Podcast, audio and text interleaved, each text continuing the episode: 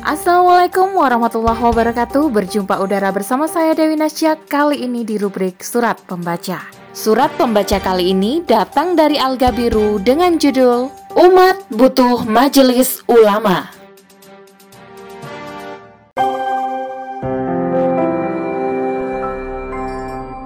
Jangan terjebak wahai saudaraku terhadap makar orang-orang zalim yang ingin melanggengkan kezalimannya.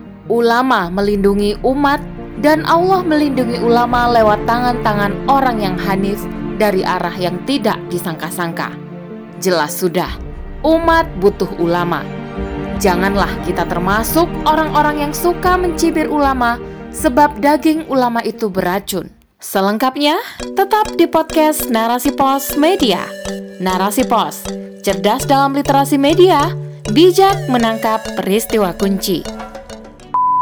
Ketika di tengah-tengah kita muncul persoalan baru, problematika sosial, keagamaan, bahkan polemik individual, kepada siapa kita meminta nasihat? Pertama dan utama, biasanya kita akan pergi ke orang tua atau keluarga dekat.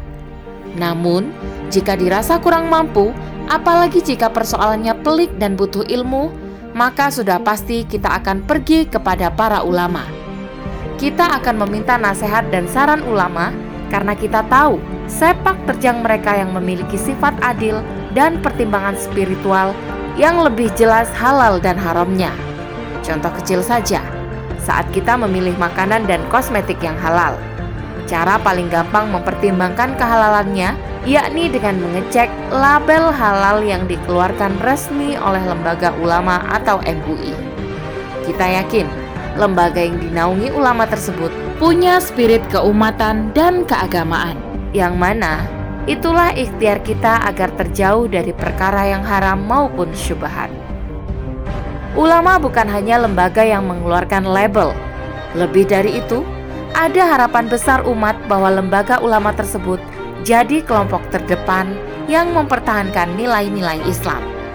Tidak peduli Apakah itu nilai-nilai yang sudah diketahui bersama seperti akhlak dan moral, tetapi lebih jauhnya lagi menghalangi umat dari kesyirikan, sekularisme, pluralisme, liberalisme, dan lainnya.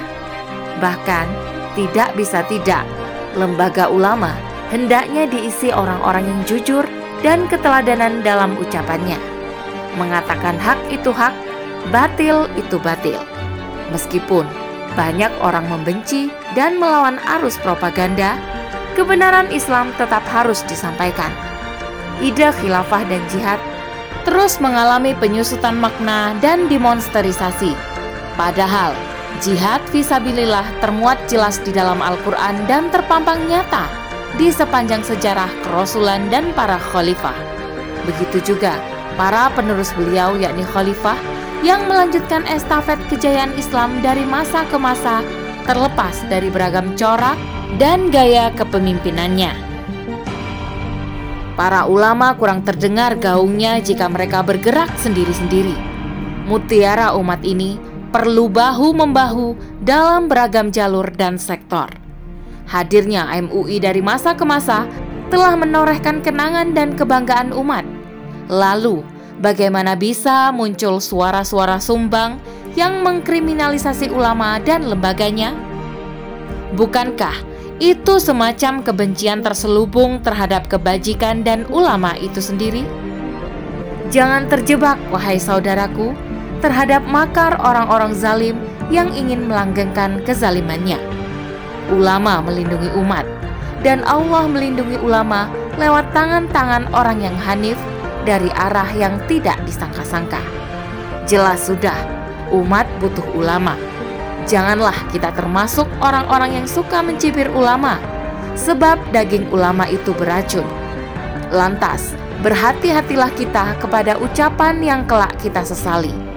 Jangan pula kita mencibir syariat Islam, sebab syariat itu tidak datang dari hawa nafsu, melainkan wahyu dari Rob yang Maha Tinggi terlepas apakah itu syariat yang kita ketahui maupun tidak kita ketahui, syariat yang kita senangi maupun tidak kita kenali hikmahnya.